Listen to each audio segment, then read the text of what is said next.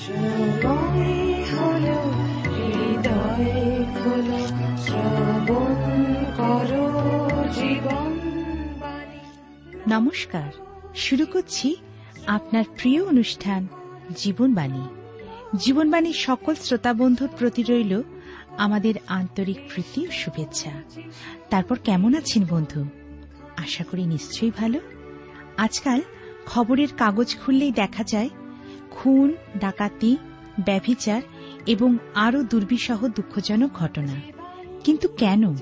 মানুষের প্রতি মানুষের নেই কোনো সম্মান, নেই ভালোবাসা, নেই কোনো সহানুভূতি। মানুষ এক অসহনীয় পরিস্থিতির মধ্যে বাস করছে। এর মধ্যে আমার আপনার কি কোনো দায়িত্ব নেই?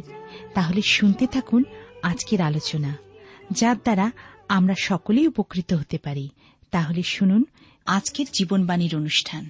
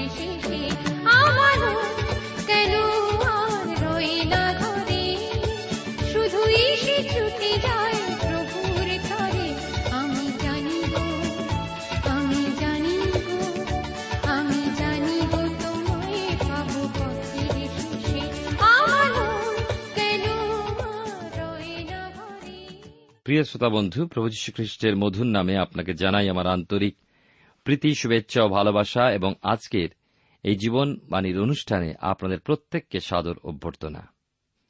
জীবনবাণীর অনুষ্ঠানে ধারাবাহিক আলোচনায় আমি আপনাদের কাছে ইয়বের বিবরণ থেকে আলোচনা করছি। আমরা ইয়বের কথা শুনছি, তার বন্ধুদের কথা শুনছি, এইভাবে চলছে সেই তর্ক বিতর্ক। আজকের আমরা শুরু করব ইয়বের বিবরণে পঁচিশের অধ্যায়, বিলদদের তৃতীয় বক্তৃতা দিয়ে। মনে হচ্ছে যে ইয়বের দুঃখভোগ ও যাতনাভোগের রহস্যের অন্ধকার ক্রমশ হালকা হতে চলেছে। কেননা আমরা দেখব যে বিলদদের মুখে আর আগের মতো কথায় ফোয়ারা নেই, কিন্তু সংক্ষিপ্ত ভাষণে নিজ বক্তব্য শেষ করলেন। বিলদদের তৃতীয় বক্তৃতা কেন এত ছোট হল? এ বিষয়ে আবার দুটি মত আছে। কেউ কেউ বলেন যে বহু জরাজীর্ণ পাণ্ডুলিপি থেকে হয়তো সবটা উদ্ধার করা যায়নি, তাই যতটা পাওয়া গিয়েছে ততটাই উদ্ধৃত করা হয়েছে। আবার অপর মত হচ্ছে যে ইয়োব তার বন্ধুদের সব কথা নাস্বাত করে দিয়েছেন, বন্ধুদের আর ভাষা নেই, কথা নেই। সে যাই হোক ওই বিষয় নিয়ে কোনো প্রকার তর্কে আমরা যাব না।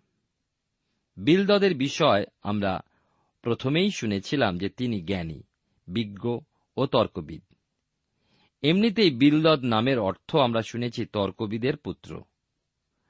মনে হয় আমার যে ইয়বের যুক্ত ও তার বিশ্বাস ও দৃঢ়তা দেখে এই কথাই ভাবছেন যে ইয়ব যদি সত্যিই দোষী হয়, তাহলে এত বাক্যবানে তাকে আঘাত করার পরেও সে তো নতি স্বীকার করল না। অথচ মাথা তুলে দাঁড়িয়ে আছে।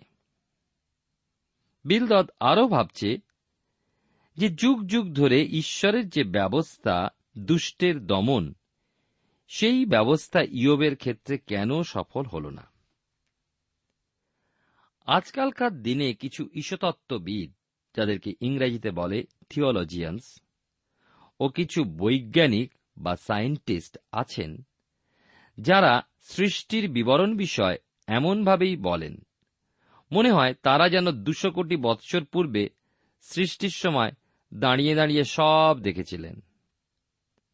আমার মনে হয় এই সময় বৃদ্ধ মসি যদি আসতেন, ওই সব কথা শুনে মুচকি হেসে বলতেন, ওহে অর্বাচীনের দল আমি যখন আদি পুস্তকের প্রথম অধ্যায় রচনা করছিলাম, তোমরা ছিলে কোথায়?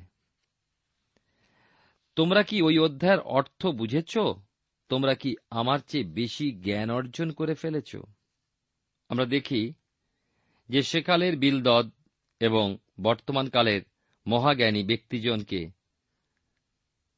সশ্রদ্ধভাবে বলি যে ঈশ্বর তাহার মহাপরাক্রম প্রকাশ করেছেন, তা আমাদের পক্ষে উপলব্ধি করা কঠিন।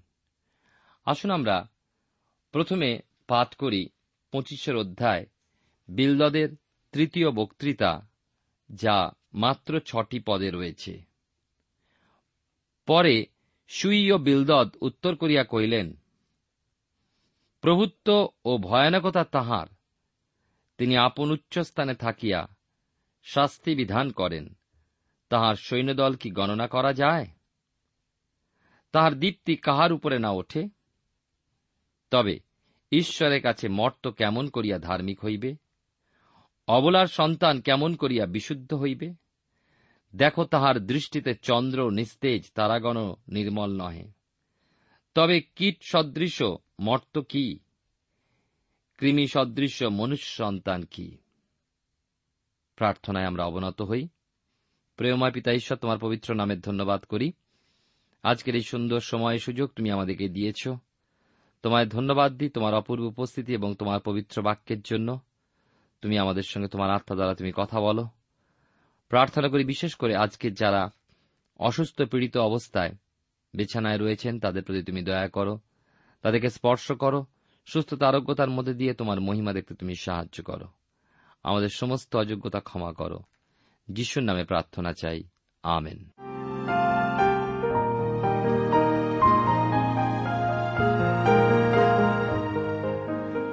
প্রিয় শ্রোতা বন্ধু, আপনি জীবনবাণীর অনুষ্ঠান শুনছেন।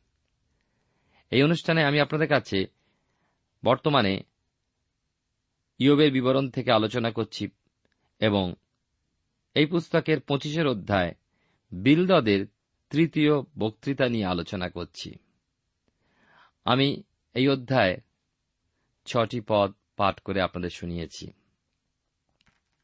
বিলদদ স্বর্গের মহান ঈশ্বরের মহাপরাক্রম ও প্রতাপের কথা প্রকাশ করছেন। ঈশ্বরের দীপ্তি জ্ঞান সৃষ্টির সকল জ্ঞানের দীপ্তি অপেক্ষা উজ্জ্বল। ঈশ্বরের সেনাবাহিনী অযুত অযুত, যা গণনা করা যায় না। এক কথায় তিনি সর্বে সর্বা। যে প্রশ্নটা ইয়বের কাছে বিলদদের পূর্বেই রাখা উচিত ছিল। সেই প্রশ্নটা এখন রাখছেন যে ঈশ্বরের কাছে মানুষ কেমন করে ধার্মিক গণিত হবে। কেননা মানুষ নারী জাত আবার নর বা নারী সকলেই পাপী। সুতরাং মানুষ বিশুদ্ধ হবে কেমন করে? বিলদত বলছেন পাঁচ, ছয় পদে, দেখো, তাহার দৃষ্টিতে চন্দ্র নিস্তেজ তারাগণ নির্মল নহে। ঈশ্বরের ধন্যবাদ দিতে হয় যে বর্তমানকালে বিলদদের কথাগুলো প্রমাণিত হয়ে গেছে, তাই নয় কি? বিজ্ঞান থেকে মানুষ জানতে পেরেছে যে চাঁদের নিজের আলো নেই। এছাড়াও, মানুষের চাঁদের বিষয়ে যে ধারণা ছিল, সে ধারণাও পাল্টে গেল যখন মানুষ চাঁদে গিয়ে নামল। তারা দেখল সুন্দর উজ্জ্বল চাঁদ, ধুলো আর পাথরে ভরা, অর্থাৎ নোংরা। আবার তারাদের কথা, ইদানিংকালে সুদূর মঙ্গল গ্রহের কথায় গেলে স্যাটেলাইট খবর দিচ্ছে মঙ্গল গ্রহ ও নোংরা। ইয়ব বলছেন, কীট সদৃশ্য মানুষ অতি তুচ্ছ। এই বিরাট সৃষ্টির তুলনায়। অনু পরমাণুর সাথে তুলনীয়, তারা তো ঈশ্বরের সাক্ষাতে কিছুই নয়। এবারে আমরা ছাব্বিশের অধ্যায়ে আসব এবং ইয়বের শেষ উত্তর দেখব। অর্থাৎ ইয়বের অষ্টম বক্তৃতা। ইয়োব এখানে কিন্তু দীর্ঘ বক্তব্য রেখেছেন। ছাব্বিশের অধ্যায় থেকে একত্রিশের অধ্যায় পর্যন্ত ইয়োব কথা বলে চলেছেন। ইয়োব তার সৃষ্টিকর্তা ঈশ্বরের প্রতি বিশ্বাসে স্থির থাকা সত্ত্বেও তার যে সমস্যা, সেই বিষয়ে আমরা দেখব।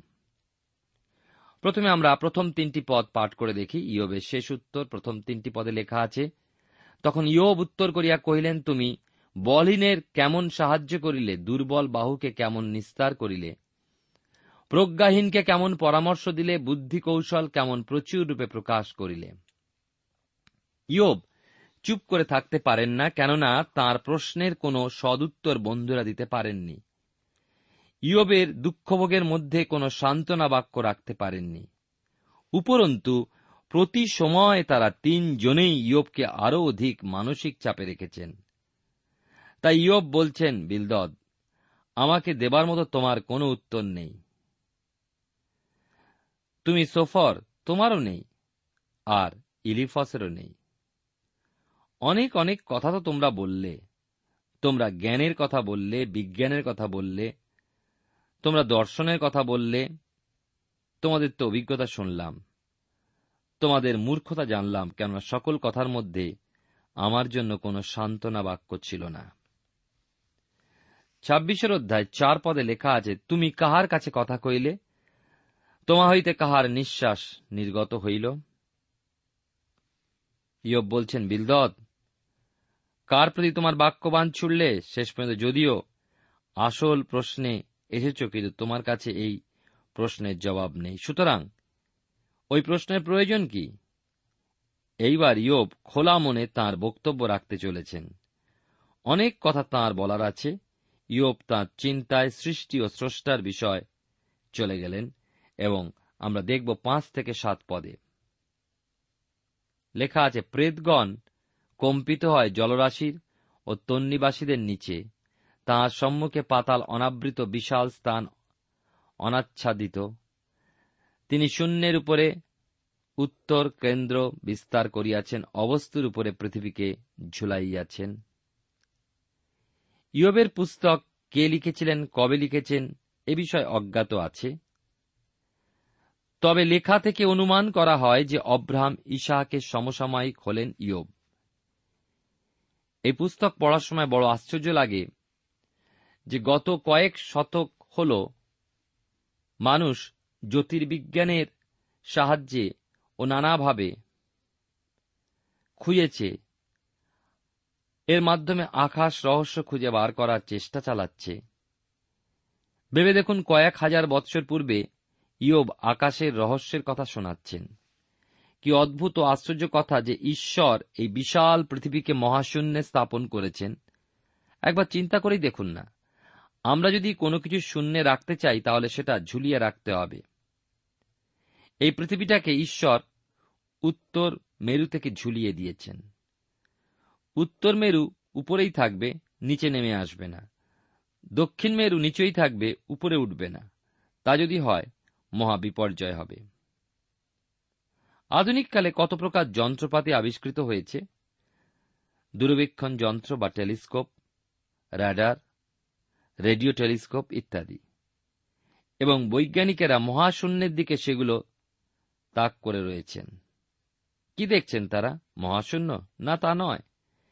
কিন্তু মহাশূন্য বলতে কিছু দেখতে না পেলেও লক্ষ লক্ষ তারা দেখতে পাচ্ছেন যেগুলো এই পৃথিবী থেকে কোটি কোটি মাইল দূরে অবস্থান করছে। আবার দেখা যাচ্ছে যে তাদের একটা থেকে অপরটা কিছু দূরে দূরে রাখা রয়েছে। প্রতিদিন সকালে সংবাদপত্র খুললেই নজরে পড়ে ট্রাকে ট্রাকে, বাসে বাসে,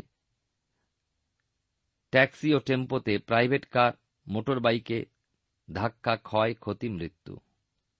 চিন্তা করুন তো, এই বিশাল ব্রহ্মাণ্ডে লক্ষ লক্ষ নক্ষত্র, গ্রহ, উপগ্রহ ঈশ্বর বিছিয়ে রেখেছেন। কিন্তু কোনো ধাক্কা লাগার সংবাদ কি আপনি পেয়েছেন? আমাদের স্মরণকালের কথা ছেড়ে দিই। আমাদের চোদ্দ পুরুষের অভিজ্ঞতা থেকে এই প্রকার সংবাদ আমরা পাইনি। কেন? তার কারণেই স্রষ্টা প্রত্যেকটি জ্বলন্ত বস্তুর মাঝে বেশ কিছুটা শূন্য স্থান রেখেছেন। আর এই শূন্য স্থানটা কি? আমাদের মধ্যে কেউ কেউ বলবেন, শূন্যটা কিছুই না। কিন্তু বিষয়টি বোঝানো আমার পক্ষে একটু কঠিন বিষয়। তবুও বলব, শূন্যটা কিছু, কেননা ওই শূন্য ঈশ্বর সৃষ্টি করেছেন। যেন আকাশের ওই জ্যোতিষ্কগুলোকে একটির থেকে অপরটি কিছু দূরে থাকে। ঈশ্বরই ব্যবস্থা করেছেন বলেই আমাদের পরস্পরের মধ্যে ধাক্কা ধাক্কি নেই। বাইবেলের নতুন নিয়মে সাধু পৌল কি বলেন একটু শুনি। রোমিয়েদের প্রতি প্রেরিত পৌলের পত্রে আটের অধ্যায় আটত্রিশ উনচল্লিশ পদে তিনি বলছেন, কেননা আমি নিশ্চয়ই জানি কি মৃত্যু, কি জীবন, কি দুধগণ কি আধিপত্য সকল, কি উপস্থিত বিষয় সকল, অর্থাৎ বর্তমানকাল কি ভাবি ভবিষ্যৎ বিষয় সকল, কি পরাক্রম সকল, কি ঊর্ধ্বস্থান, কি গভীর শূন্যস্থান, কি অন্য কোন সৃষ্ট বস্তু কিছুই আমাদের প্রভু খ্রিস্ট যিশুতে অবস্থিত ঈশ্বরের প্রেম হইতে আমাদিওকে পৃথক করিতে পারিবে না। খ্রিস্ট যিশু ও আমার মধ্যে শূন্যস্থান রচনা করতে পারবে না। সর্ব অবস্থায় আমি যিশুর সংলগ্ন থাকব। একমাত্র ঈশ্বরই শূন্যস্থান সৃষ্টি করে। পৃথিবী থেকে চাঁদে যেতে বেশ কিছু সময় লেগেছিল। ওই চাঁদ ও পৃথিবীর মাঝে যে স্থান, সেটা কি? কিছুই না শূন্য। এই শূন্য কোনো মানুষ করেনি, কিন্তু ঈশ্বর প্রয়োজন বোধে করেছেন। হাজার হাজার বৎসর পূর্বে যখন বর্তমানের অতি উন্নত দেশগুলো অশিক্ষার অন্ধকারে ডুবেছিল, ইয়ব বললেন, পৃথিবী মহাশূন্যে ঝুলছে। আমরা কি চিন্তা করতে পারি যে যদি ছিঁড়ে পড়ে এই বিরাট গোলক কোথায় যাবে, কি হবে? মাধ্যাকর্ষণ শক্তি সকল বস্তুকে নিজ কেন্দ্রবিন্দুর দিকে আকর্ষণ করে। কিন্তু মডিউলের চেপে মানুষ যখন মহাশূন্যে যায়, তাদের উপরে মাধ্যাকর্ষণ শক্তির কোনো প্রভাব থাকে না। তাহলে পৃথিবী কীভাবে ঝুলে আছে, এ এক মহারহস্য বাইবেলের নতুন নিয়মে কলসীয় তার একের অধ্যায় সাতর পদে লেখা আছে, আর তিনি সকলের অগ্রে আছেন ও তাহাতেই সকলের স্থিতি হইতেছে। বলতে ইচ্ছে হয় সাবাসীয় তুমি সেই দিনের মানুষ এদিনের মানুষকে অদ্ভুত অদ্ভুত বিষয় শেখাচ্ছ। ছাব্বিশের অধ্যায়, আমরা এবারে বিশেষ করে যাব তেরো চোদ্দ পদে। লেখা আছে, তাহার শ্বাসে আকাশ পরিষ্কার হয়। তাহারই হস্ত পলায়মান নাগকে বিদ্ধ করিয়াছে। দেখো, এই সকল তাহার মার্গের প্রান্ত, তাহার বিষয় কাকলি মাত্র শোনা যায়। কিন্তু তাহার পরাক্রমের গর্জন কে বুঝিতে পারে? ঈশ্বর বিভিন্ন তারা ও গ্রহ দিয়ে বিশাল আকাশ সাজিয়েছেন। আকাশের তারাগুলোকে পুঞ্জীভূতভাবে কল্পনা করে মানুষ নানা আকার কল্পনা করে নাম দিয়েছে। সেভাবে একটা নক্ষত্রপুঞ্জকে নাগের আকার দিয়েছে। এসবই বহু বহু কাল পূর্বে মানুষ বিদ্যা জ্ঞান লাভ করার সাথে সাথেই এ সকল করেছে। ইয়োব সেই পুরাকালের একজন। তিনি ঈশ্বরকে স্রষ্টারূপে জানতেন, ঈশ্বরকে মুক্তিকর্তা বলে জানতেন। কিন্তু তিনি জানতেন না যে তিনি বহনকারী এবং প্রেমিক ঈশ্বর। তিনি ইয়োবকে কখনো ফেলে দেবেন না। এ কথা তিনি ভাবতে পারছিলেন না। প্রিয় শ্রোতা বন্ধু, প্রিয় ভাই ও বোন, ইয়োব তার বন্ধুদের বক্তৃতার জবাব দিচ্ছেন। তার দর্শন সুদূর প্রসারী। তিনি অতীত আলোচনা করেছেন, তার সময়কার পৃথিবীর কথা বলেছেন, আবার তিনি ভবিষ্যৎ উল্লেখ করেছেন যেখানে আমরাও জড়িত। ইয়বের দুঃখ যন্ত্রণা ভোগের মধ্যে কেবল ইয়বের জন্য নয়, কিন্তু আমাদের জন্য শিক্ষা আছে। ইয়বের পুস্তক আমাদের এই শিক্ষা দেয় না যে বিশ্বাসীরা কেন দুঃখ পায়। কিন্তু দুঃখের মধ্যে দিয়ে ঈশ্বর বিশ্বাসী, ধৈর্য, দৃঢ় বিশ্বাস ও প্রত্যাশা লাভ করে এবং ব্যক্তিগত জীবনে অনুতাপ শিক্ষা দেয়। দুঃখ ঈশ্বরের সন্তানদের জীবনে একটা বিশেষ প্রক্রিয়া।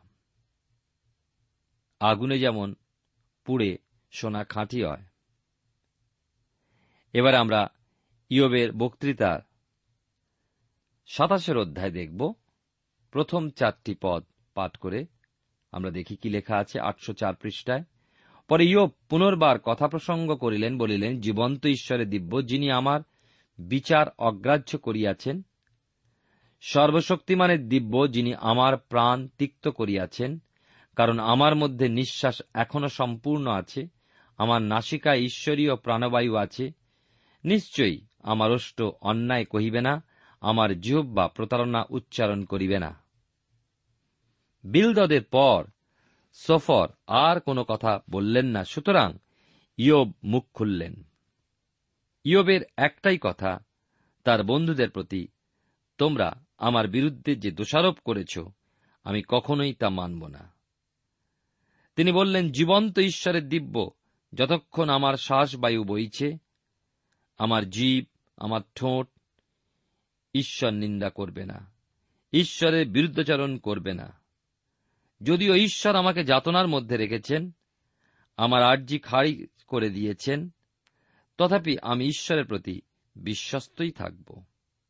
পাঁচ পদে লেখা আছে, আমি তোমাদিওকে ধার্মিক বলি, এমন যেন না হয়, প্রাণ থাকিতে আমি আপন সিদ্ধতা ত্যাগ করিব না। ইয়বের কীর্তিকলাপ কথাবার্তা শুনে বোঝা যাচ্ছে যে ইয়ব একগুঁয়ে হয়ে পড়েছেন। তার তিন বন্ধুর দীর্ঘ বক্তৃতায় ইয়ব আরও কঠিন মানা হয়েছেন।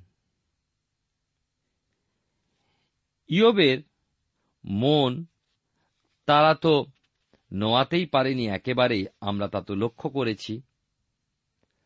তার বিশ্বাসের দৃঢ়তা টলে যায়নি। দেখে শুনে মনে হয়, ঈশ্বর হয়তো বলছেন, ইয়ব তো সাংঘাতিক লোক, তার ন্যায়পরণতা থেকে, সত্য থেকে সে এক তিলও সরবে না। ছয় পদে লেখা আছে, আমার ধার্মিকতা আমি রক্ষা করিব, ছাড়িব না। আমি জীবিত থাকিতে আমার মন আমাকে ধিক্কার দিবে না। ইয়ব কি বললেন আমরা শুনলাম। ইয়বের বন্ধুরা ইয়বকে বুঝতে পারেননি, ইয়ব, তুমি আত্মপরীক্ষা করে দেখো, কিন্তু একথা তারা না বলে কেবলই দোষী করেছেন, যার ফলে ইয়ব নিজেকে নির্দোষ প্রমাণ করার চেষ্টা করেছেন। তিনি নিজের যথার্থতা প্রমাণ করতে চেয়েছেন। এই ঘটনা থেকে একটা বিষয় বুঝতে পারি, যে ইয়বের বন্ধুরা খুবই জ্ঞানী। তারা সকল বক্তৃতাতে সত্যি কথাই বলেছেন, কিন্তু ওই সত্য ইয়বের মনে কোনো কাজ করেনি। আমার মনে হয় যে বন্ধুরা যে সত্যি ইয়বকে বলেছেন, সেই সত্য তাদের হৃদয়ে ছিল না। বন্ধুরা তাদের নিজ জ্ঞানের কথা, তাদের ট্র্যাডিশনের কথা, আইনের কথা এগুলোই বলেছিলেন। এইভাবে তারা ইয়বের মনে আমিত্ব গড়ে তুলেছিলেন। বন্ধুরা, তখনও সেই ধারণাই পোষণ করছিলেন যে ইয়ব নিশ্চয়ই কোন গোপন পাপে পাপি।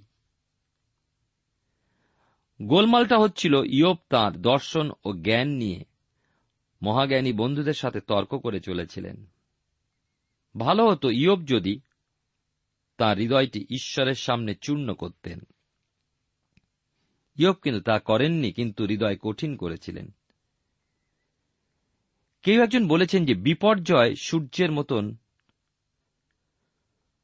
মোমের উপর সূর্যকিরণ পড়লে মোম গলে যায়, কিন্তু কাদার উপর সূর্যকিরণ পড়লে তা কঠিন হয়ে যায়।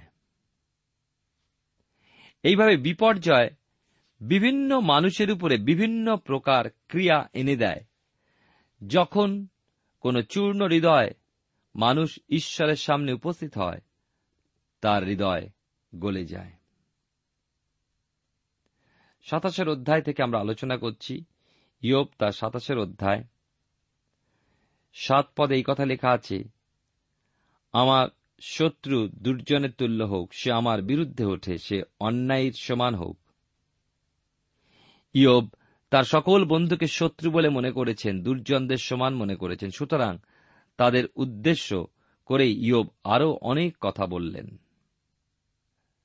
সাতাশের অধ্যায় আট থেকে এগারো পদে লেখা আছে, বস্তুত পামর ধন সঞ্চয় করিলেও তাহার প্রত্যাশা কি? কেননা ঈশ্বর তার প্রাণ হরণ করিবেন। যখন তাহার সংকট ঘটে, ঈশ্বর কি তাহার ক্রন্দন শুনিবেন? সে কি সর্বশক্তি মানে আমোদ করে? নিত্য কি ঈশ্বরকে আহ্বান করে? আমি ঈশ্বরের হস্তের বিষয় তোমাদিগকে উপদেশ দেব। সর্বশক্তিমানের নিকটে যাহা আছে, তাহা গোপনে রাখিব না। ইয়ব বললেন, যে দুর্জনেরা, দুষ্টেরা দিন দিন খুবই উন্নত হয়, কিন্তু শেষ পর্যন্ত ঈশ্বর তাদের ধ্বংস করেন, ঈশ্বর তাদের বিচার করেন। প্রিয় শ্রোতা বন্ধু প্রিয় ভাই বোন, ঈশ্বরের মহানামের ধন্যবাদ করি। যে তিনি তার বাক্যের মধ্যে দিয়ে আমাদেরকে বহু গভীর বিষয় শেখাচ্ছেন। আসুন তার বাক্যের আলোয় আমাদের অন্তরকে পরীক্ষা করে দেখি। আমরা কেমনভাবে চলছি? ইয়বের জীবনকে দেখি। যত পরীক্ষা, যত সমালোচনায় আসুক না কেন, তিনি ঈশ্বরকে ধরে রেখেছিলেন, তিনি জানতেন যে বিজয় সদাপ্রভু হইতে আসে। আপনার জীবনে যদি পরীক্ষার মধ্যে দিয়ে চলেছেন, ধৈর্য সহকারে অপেক্ষা করুন। তিনি তার নিরূপিত সময় আপনাকে উদ্ধার রক্ষা করবেন। যেন আমাদের জীবনের দ্বারা তার গৌরব ও মহিমা প্রকাশ পায়, আসুন আমরা প্রার্থনা করি। প্রেমা পিতা ঈশ্বর, তোমার পবিত্র নামে ধন্যবাদ করি, তোমার গৌরব করি। তুমি আমাদেরকে এই পর্যন্ত চালিয়েছ, তোমার বাক্যে বিশ্বাস এবং আস্থা রাখতে শেখাও। সঙ্গে থাকো, যিশুর নামে চাই। আমেন।